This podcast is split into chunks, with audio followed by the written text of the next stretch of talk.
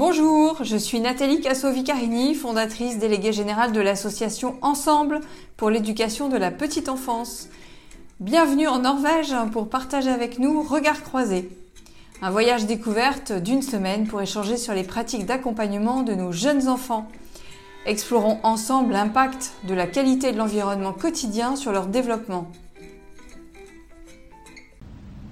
Bonjour, je suis Valérie Savary, directrice de la formation continue à l'IRTS des Hauts-de-France, organisme de formation en travail social. Voilà, ce matin nous a été présentée euh, la formation, qui est une formation universitaire, ce qui est différent de notre réalité française, puisque nous on est dans des écoles de travail social. Donc euh, pour autant, on retrouve euh, cette dimension de formation théorique et de formation pratique avec des stages, des lieux de stage qui sont les crèches elles-mêmes, et avec une particularité pour certaines crèches qui sont des partenaires essentiels de l'université qui collaborent au contenu de formation, à la qualité d'accueil et aussi à mener des recherches. Mais sans doute c'est une de mes collègues qui va en parler puisque ça c'est une dimension nouvelle pour nous. Bonjour, je suis Christine Maillard, responsable pédagogique d'Ensemble pour la formation, organisme de formation affilié à Ensemble pour l'éducation de la petite enfance.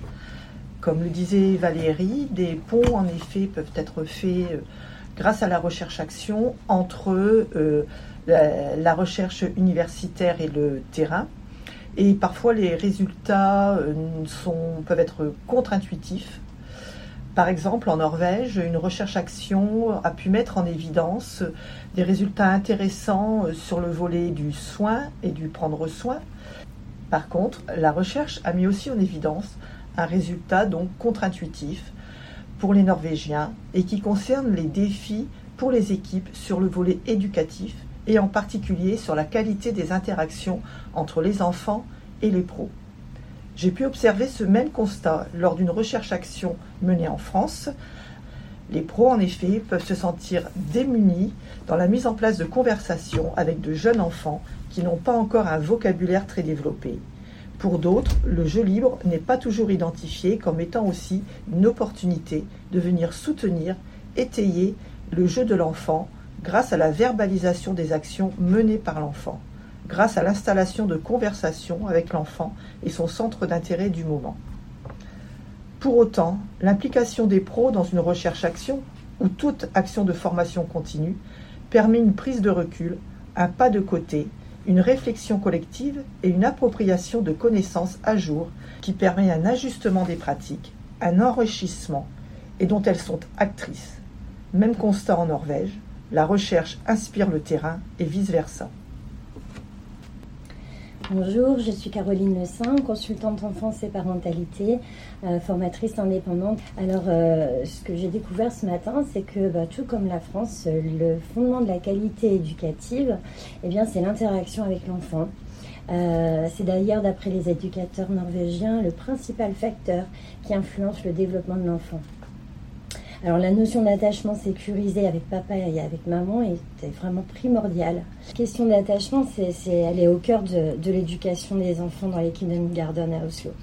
Euh, alors pour ça, les éducateurs partent bah, de là où on est l'enfant et pas de là où ils souhaiteraient peut-être qu'il soit.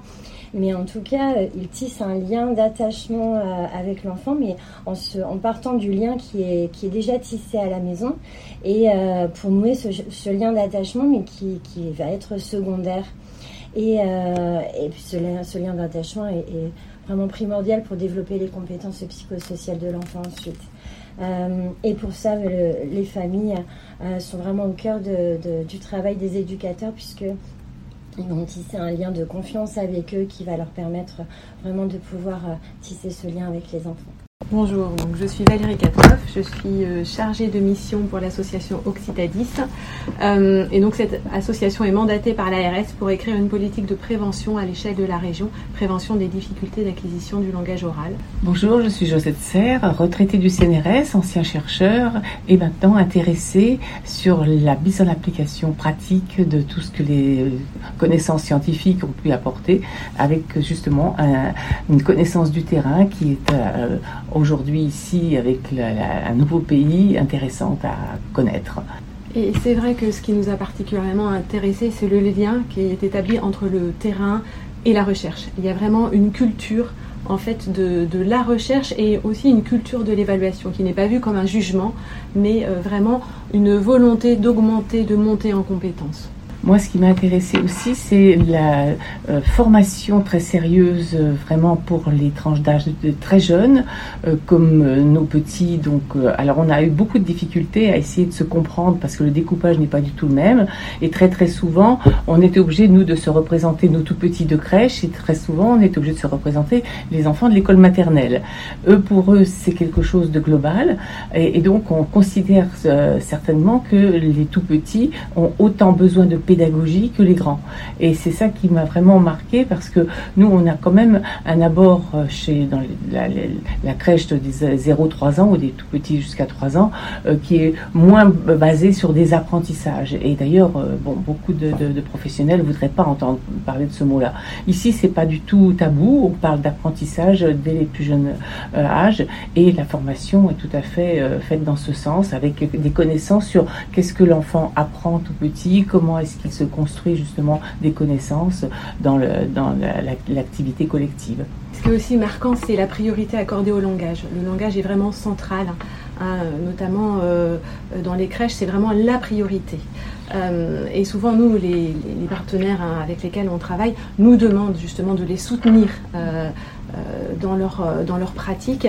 Et euh, ce qui est compliqué, c'est que souvent c'est un expert qui intervient et il a cette position d'expert, une position un petit peu verticale, ce qui fait que le, professionnel se sent peut-être presque dans une situation un peu d'infériorité, voire de culpabilité de mal faire. Mmh. Ce qui n'est pas du tout le cas ici, puisqu'il y a cette culture de l'évaluation et ils n'ont pas peur, par exemple, d'être filmés dans leurs interactions avec les enfants et d'analyser précisément ces interactions.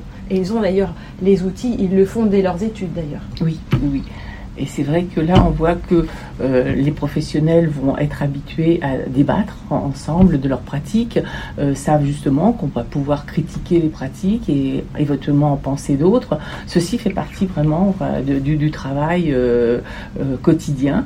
Et c'est vrai que tout ce qu'on entend, c'est vraiment intéressant en se disant que peut-être dans nos formations initiales de, nos professionnels, euh, donner un peu plus d'éléments pour pouvoir comprendre mieux euh, le, développement de l'enfant, mais comprendre aussi beaucoup mieux la place de l'adulte dans ce développement. Parce que c'est vrai que, euh, comme tu disais, pour le langage, on a toujours l'impression que nos professionnels ne se sentent pas encore tout à fait compétentes.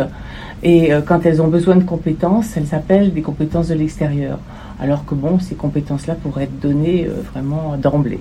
On tenait aussi à dire qu'il y a des choses qui sont faites en France, euh, des choses intéressantes, et que euh, en fait, finalement, on a des programmes hein, qui sont, euh, on va dire, euh, méthodologiquement euh, valides. Oui, vraiment, c'est ça l'idée, c'est de ne de, pas rougir de ce qu'on fait, parce que nous, on ne sait peut-être pas le vendre, par contre. Mais c'est vrai que là, on, va, on, a vu des programmes, et nous, on a aussi des, des recherches-actions qui se font et tout. Il faudrait aussi que ça, qu'on le fasse un petit peu mieux connaître. À demain pour un nouvel épisode de Regards croisés.